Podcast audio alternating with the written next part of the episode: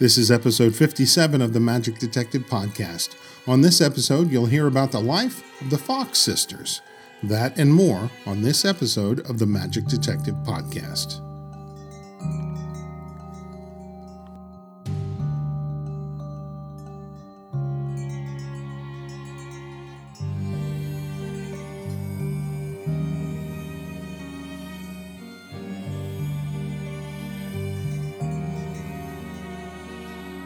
Hello, and welcome to the Magic Detective Podcast, your podcast home for magic history. I'm your host, Dean Carnegie. I am the Magic Detective, and this is episode 57. And I might add, it is day one for season three. Now, before I get into the feature today, I've got to mention some sad news, and I'm sure you already have heard about this, but I just like to have it documented. Uh, recently, we lost a couple people in our, our magic world James Randi and Ken Klosterman both very unique individuals in their own ways. Uh, Randi was a full time performer and later in life became a psychic debunker. Uh, Ken Klosterman also, for a time, was a full timer until he took over his father's bakery and then eventually became a magic collector and a very impressive one at that. Randi was 92. I think Ken was close to his 90s or in his 90s. Both men will be greatly missed. And by the way, I do have a Randi story that is very little known and happened in the mid 1970s in Caracas, Venezuela. Both Steve Baker and James Randi were hired by a TV show to create some escapes. Steve was there to do several escapes. Randi was going to do an upside down hanging straitjacket escape. Now, I've told Steve's story before on an earlier podcast, but Randi's story I've never shared. His escape from the straitjacket was supposed to be hanging upside down from a building. Now, the day of the show, they showed up with a helicopter. Randi was apparently ready to back out, but then was assured that all they were going to do was lift him off the ground to a certain height, keep him there, and then once he escaped, they would lower him. So Randy reluctantly agreed. However, once inside the jacket and hanging upside down, he soon discovered they had other plans. Rather than keep him hanging in one spot, the helicopter took off, with poor Randi hanging below.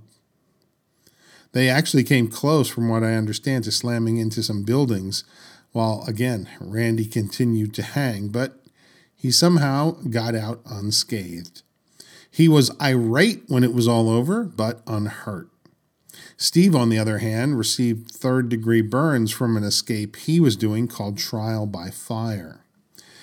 And it is also my understanding that both Steve and Randi escaped Venezuela in the dark of the night because they no longer trusted the production company.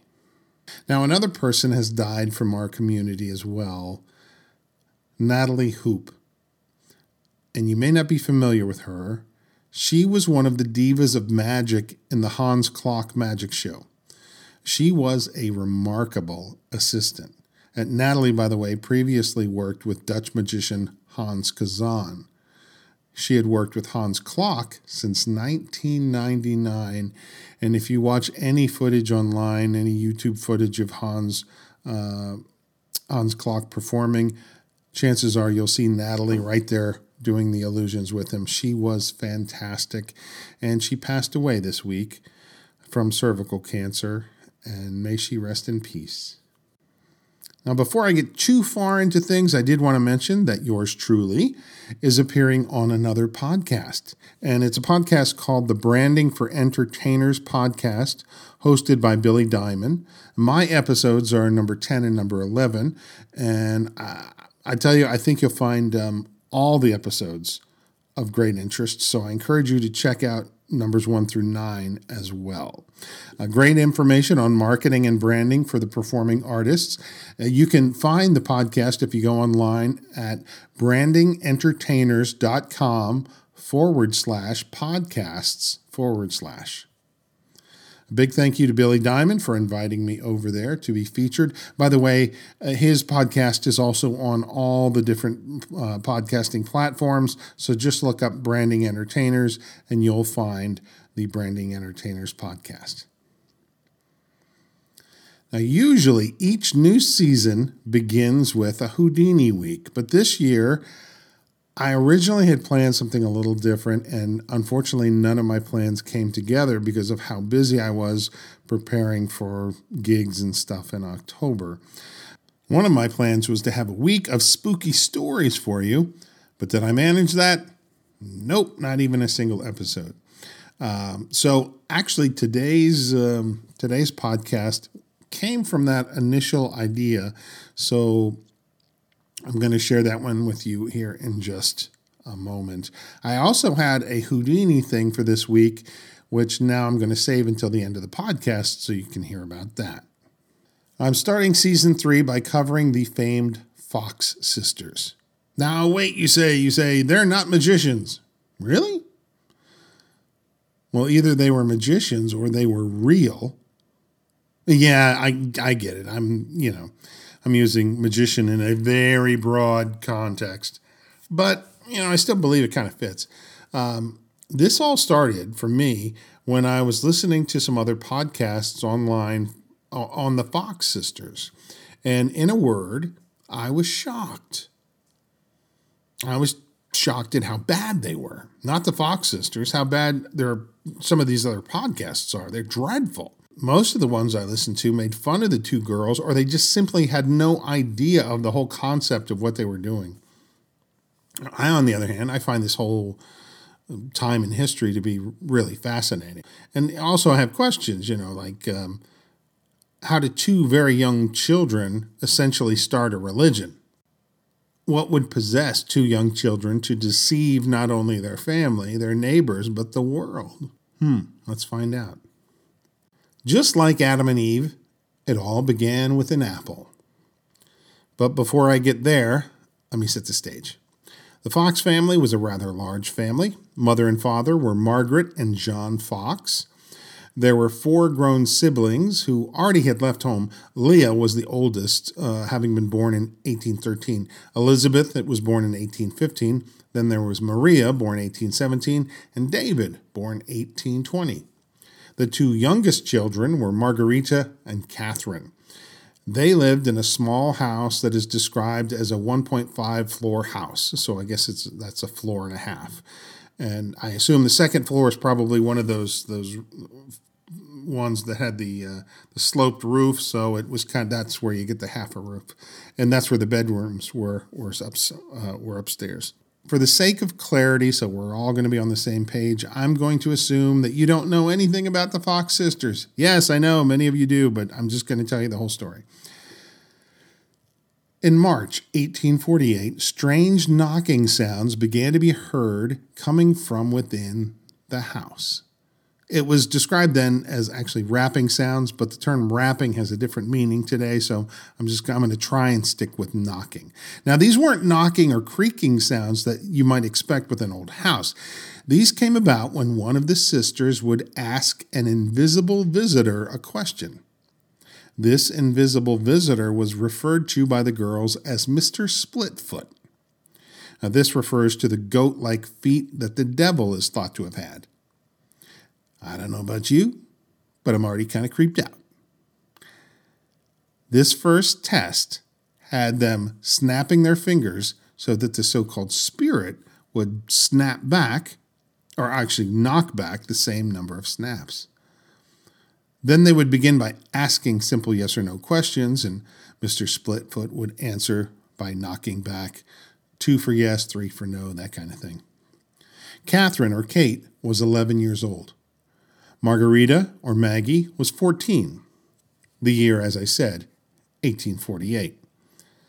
The Civil War had not begun. That wouldn't happen until the 1860s. The telegraph was the most advanced form of communication, and it was only a few years old. Newspapers were tirelessly slow to be reproduced and did not yet include pictures or illustrations, as that tech had not yet been developed. And here are two girls, two young girls, apparently communicating with spirits. Word got out fast, and soon neighbors were coming over to have a look for themselves. The first major development was a code set up between the group and the spirit. This was some sort of alphabet code which allowed them to spell out words and thus actually communicate in a deeper manner. And it was soon revealed that the spirit was that of a peddler who had been murdered in that home a few years previously. Some stories claim that there were bones found in the foundation of the house, although other sources say that those bones actually belong to animals. Also, did you notice the odd thing here? Uh, first, we had Mr. Splitfoot as the source of the uh, communication, and now it turns out to be a dead peddler. Hmm, interesting. While the excitement of this ongoing event is happening, people in the area are visiting and also being interviewed by local journalists. According to the book Talking to the Dead by Barbara Weisberg, a family called the Weekmans came forth. They had lived in that very house before the Fox family, they claimed to have heard the raps while they lived there. In fact, they were terrorized by them. All of this, the sudden communication with spirits, leads to a religion called spiritualism. At least that's what we've been told. However, that's not quite the big picture. Communication between man and spirit has been recorded for thousands of years. It appears in the Bible, many other books. But think about this for a second. If you recall American history, in New England in the 1600s, there were the Salem witch trials. It would seem that this type of thing presented by two young girls could easily fall in the category of witchcraft, except for one thing. The hatred of the supernatural did not really ex- extend beyond Salem. And according to the book, The Haunting of America by William Birnes and Joel Martin, this Salem witchcraft madness produced something of a backlash. In essence, it had the opposite effect. There was actually more interest than ever. But also, society was changing. It was changing in Europe, it was changing here in America. In America, the 18th century became known as the Age of Enlightenment and the Age of Reason. So you had your two groups, the skeptics and the believers. And then, of course, among the believers, there were those that really believed. So I think more than anything, the Fox sisters can be credited with making Talking to the Spirits commercial. But there's a little bit more to it, and you'll find out about that in just a few moments. So all this starts March 31st, 1848. A very short time later, Leah Fox gets into the picture. Leah was the oldest sibling. She was 35 years old when all this started. She took the girls away from their home in Hydesville, New York. Perhaps to protect them from the onslaught of people who began to visit the small town. By the way, David Price's book, Magic, A Pictorial History of Conjurers in the Theater, brings up this important point. No one raised the question of why the raps left the haunted house in Hydesville and accompanied Margaret and Kate to Rochester. So, the girls are moved by their older sister Leah to Rochester. According to one source, Margaret stayed with Leah and Kate stayed with the older brother David on his farm. But the book Radical Spirits by Ann Braude, it points out the girls were invited to live with a wealthy Quaker family, the Post family. They viewed the girls as genuine mediums and began to introduce them around to families who would later become the core of the early spiritualist church. Now, it might sound like the older sister came to the rescue to pull them away from the haunted house and all that commotion. However, no sooner was Margaret in Rochester, she began sharing her talents for the throngs of people who stopped by Leah's home. Leah saw before her an opportunity to make an enormous amount of money. And on November 14, 1849, at Corinthian Hall, the largest such place in Rochester, Margaret gave her first public and paid demonstration. The ticket fee was a dollar. That's a lot of money back then. $400 was collected that evening. Think about it. This is 1849. They made $400. People weren't making $400 in a year. There were believers and doubters right from the start. Early on, people came together to form a committee to try and find the solution to these strange knocking sounds. Believers were often religious folks and sometimes non religious folks. Skeptics could be made up of scientists they could also be made up of people from fundamentalist churches. Oddly, similar phenomenon sometimes took place inside fundamentalist churches, and no one ever doubted their authenticity. But outside of the sacred house, the church, it was considered blasphemy. At the final demonstration at Corinthian Hall, a riot broke out among the audience, and the girls had to be escorted home by police. Soon, we get to a host of 19th century celebrities. Chief among them is the newspaperman Horace Greeley. Now, for those unaware, he started the New York Tribune newspaper, which was a huge newspaper of its time. He popularized the slogan, Go West, young man, when the country was looking for people to move and settle further west. And he may have been the man who gave the newly formed Republican Party their name. Greeley met the girls in 1850 when the girls had first come to New York City for demonstrations. This time it was Mrs. Fox, the mothers, along with Kate, Maggie, and Leah. According to David Price's book, Greeley, upon finding the age of the girls, set aside a special fund to help pay for their education. Kate would indeed take him up on the offer to pay for her school. The other sister, Margaret or Maggie, began presenting the seances solo. But before that time, Greeley wrote about the girls in his paper and due to its nationwide circulation, the word spread from coast to coast about these girls. If Horace Greeley watched your phenomenon and liked it, could it be more real? Greeley's name added legitimacy to what the girls were doing. While in New York, another event took place the arrival of Jenny Lind, the Swedish nightingale. She was brought over to America by P.T. Barnum. She was a sensation everywhere she went, and an example of P.T. Barnum stepping into legitimate theater. And according to the book Talking to the Dead, Jenny Lind had a celebrity in mind that she wanted to meet, and that celebrity was Kate Fox. Now, through their mutual association with Horace Greeley, that connection was made, and a seance was scheduled. Reading what took place, it seems that Mrs. Lind was not so easily deceived and at first blatantly accused Greeley of making the noise, or uh, the knocking noises, with his hands underneath the table. So Greeley raised his hands and kept them up the rest of the seance as the knockings took place. In the end, Jenny Lind and Kate Fox parted on friendly terms, so the seance can be looked upon as a success. In 1853, Maggie was giving seances at the Union Hotel in Philadelphia, Pennsylvania. Kate would rejoin the show at some point, though she never really sat idly by. She was doing demonstrations and her own seances away from Sister Maggie. Oh, and get this somewhere along the time that all of this was going on, Leah, the oldest sister, discovered she too had this special gift to speak to the spirits.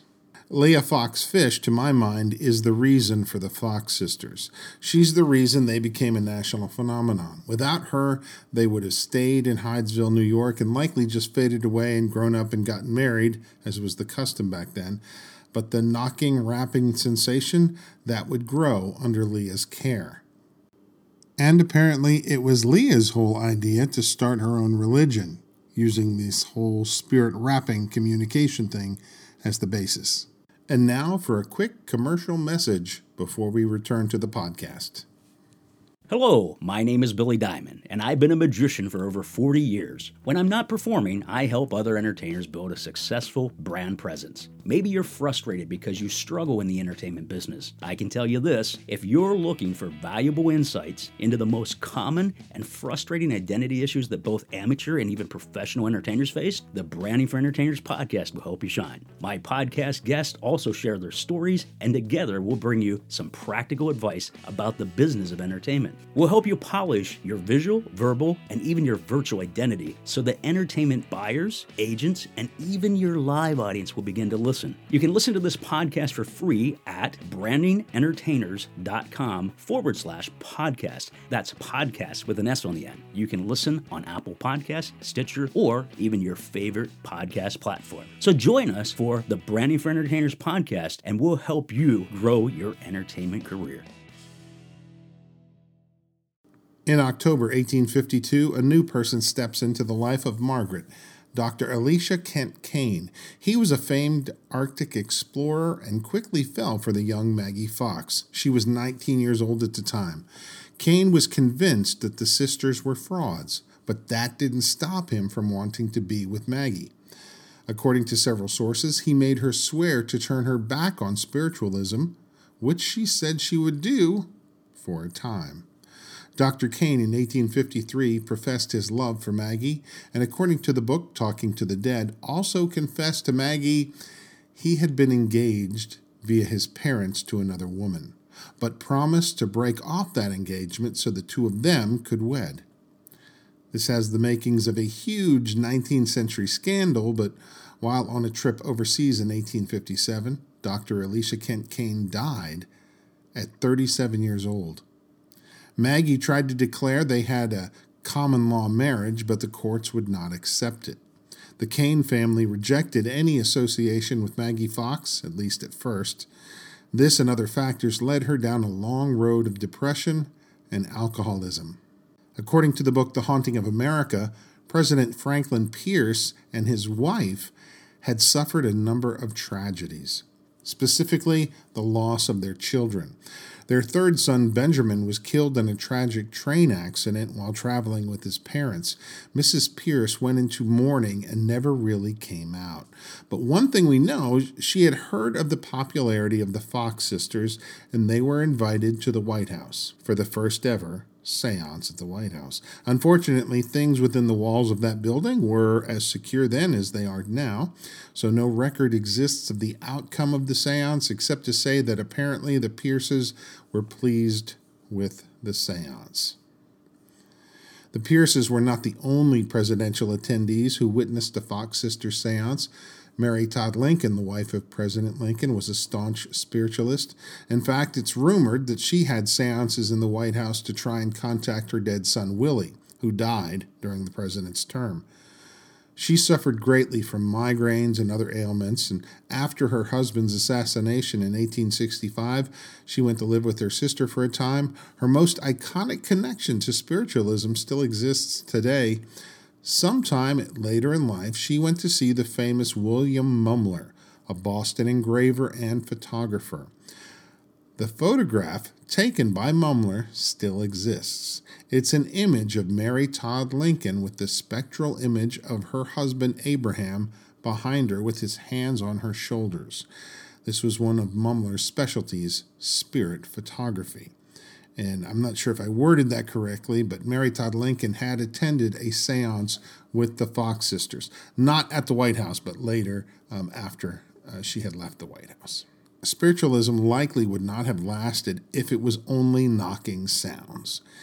In truth, the Fox sisters likely wouldn't have lasted either. Before long, new phenomenon began to spring up by many other mediums no less than the fantastical phenomenon surrounded the Davenport brothers' spirit cabinet, which I'm only mentioning this for this briefest of moments because I shall cover the Davenports more in a future episode.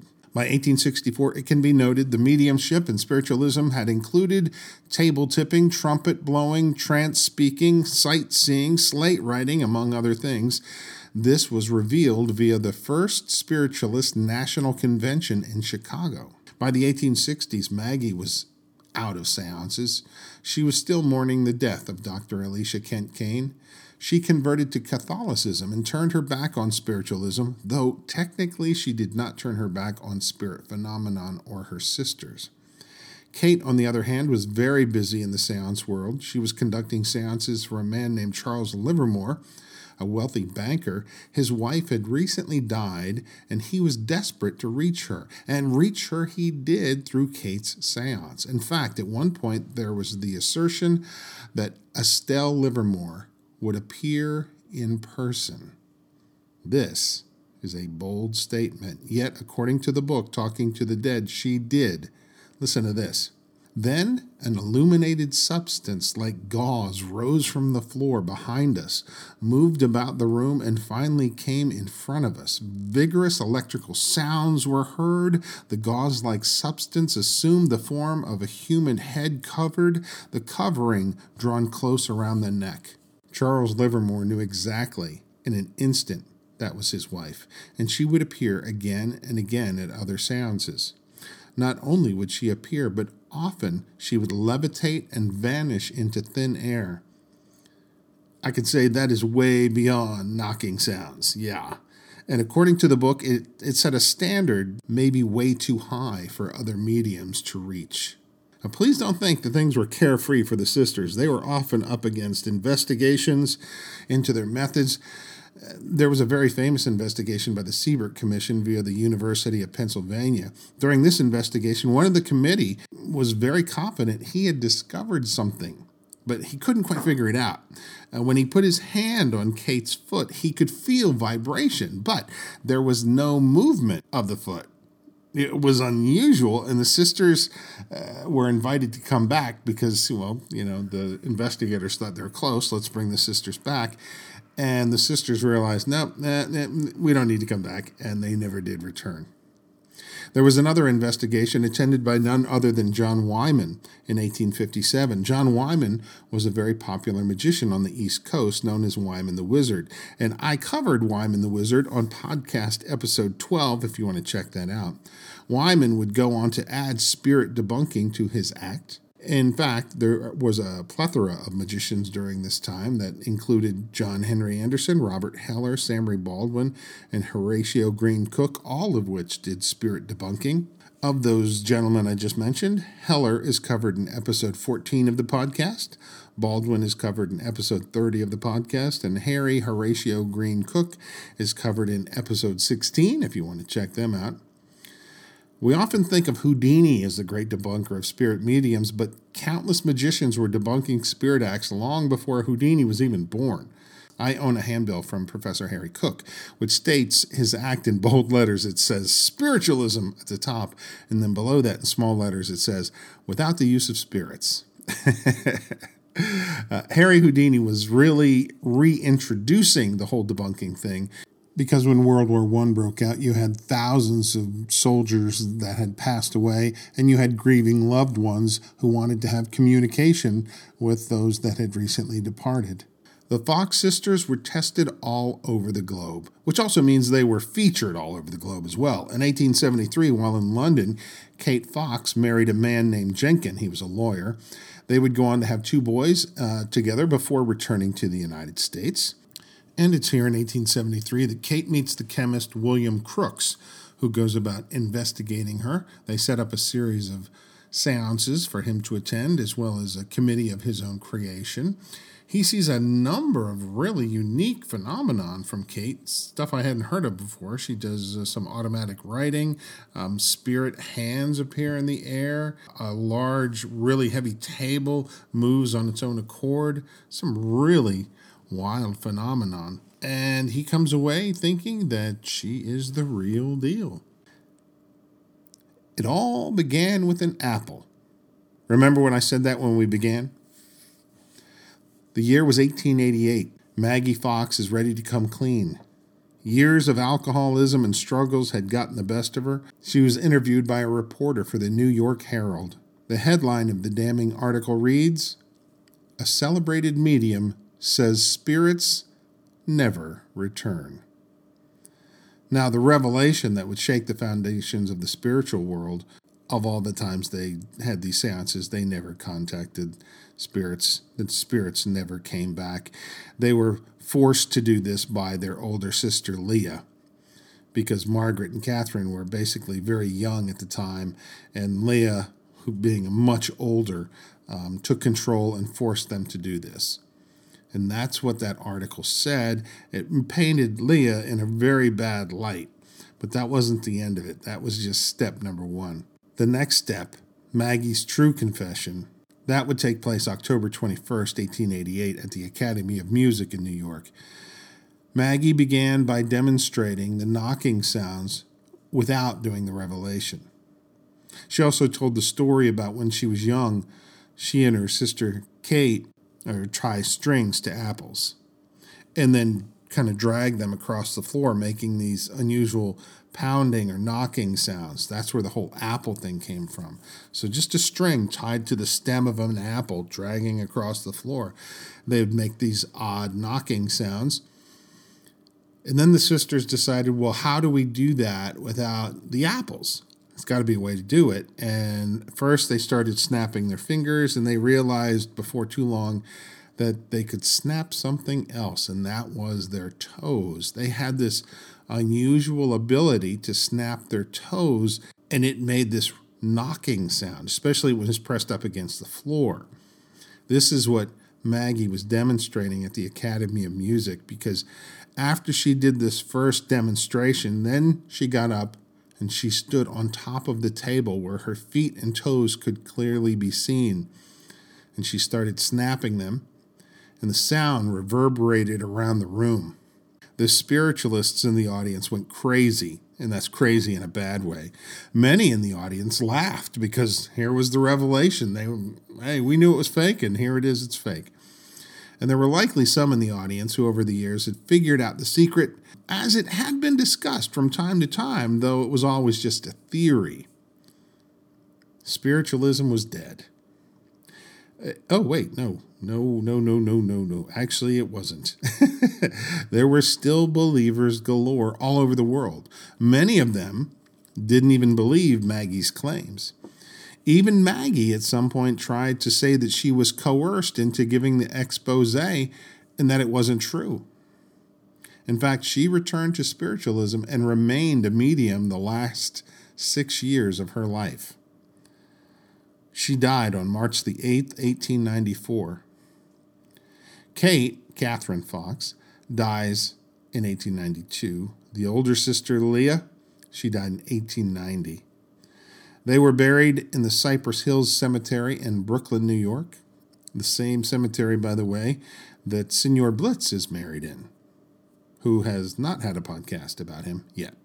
There was a marketed decline in spiritualism after this, but as I said, with World War I and the thousands of uh, soldiers' deaths, the religion saw a resurgence. Strangely, there were prominent magicians who believed in spiritualism. Howard Thurston, just to name one. Now, I can't say where I fall on the subject. Um, I'm certainly not a spiritualist in regard to the religion, but um, I have had my own ghostly encounters. And by the way, I also do present a seance in one of my shows. However, it is a theatrical seance, and I make note of that, that it is a theatrical seance. I know full well that we're not contacting real spirits, and I try to get that across to the audience as well before all the really weird, strange stuff happens. And I'll also mention that um, on more than one occasion while doing the seance, weird stuff that's not supposed to happen does happen. So make of that what you will. Uh, and with that, I hope you've enjoyed episode 57, the first episode of season three. And by the way, I do have a lot in store for season three. Some new features are coming. Uh, in fact, there was going to be one big one to start all this off, but as I said, I couldn't get it t- together. So I'll just reveal it now. Back in March, I was anticipating whether the pandemic might run long, maybe into the end of the year. Actually, you know, back in March, they were saying it would be over in mid April. So, you know, this was a, a long shot. My idea was to purchase a specific domain name and really do a, a big uh, event with it. And that domain was virtualhoudiniseance.com. Yeah, yeah. I bought virtualhoudiniseance.com. Uh, and like I said, I had something really grand in mind, but I just couldn't get it done, not to the way I wanted to. So I just decided, nah, I'll save it for another year. And as it was, there were probably two or three other virtual Houdini seances anyway. I certainly hope that this time next year we're out of this pandemic, but boy, it's anybody's guess, really. Oh, wow. And that doesn't mean that the whole virtual thing will be over, by the way. I should mention that. I tend to think that the whole uh, virtual technology is here to stay which I hope it is because I think it's very cool, very uh, an amazing um, interactive type of technology. So I, I, love that aspect of it. So who, who knows? Maybe next year we will do something uh, really, uh, really great. And my friends, that looks like it's going to do it for this episode of the Magic Detective Podcast. I'm your host, Dean Carnegie. Until next time, please stay safe and be well.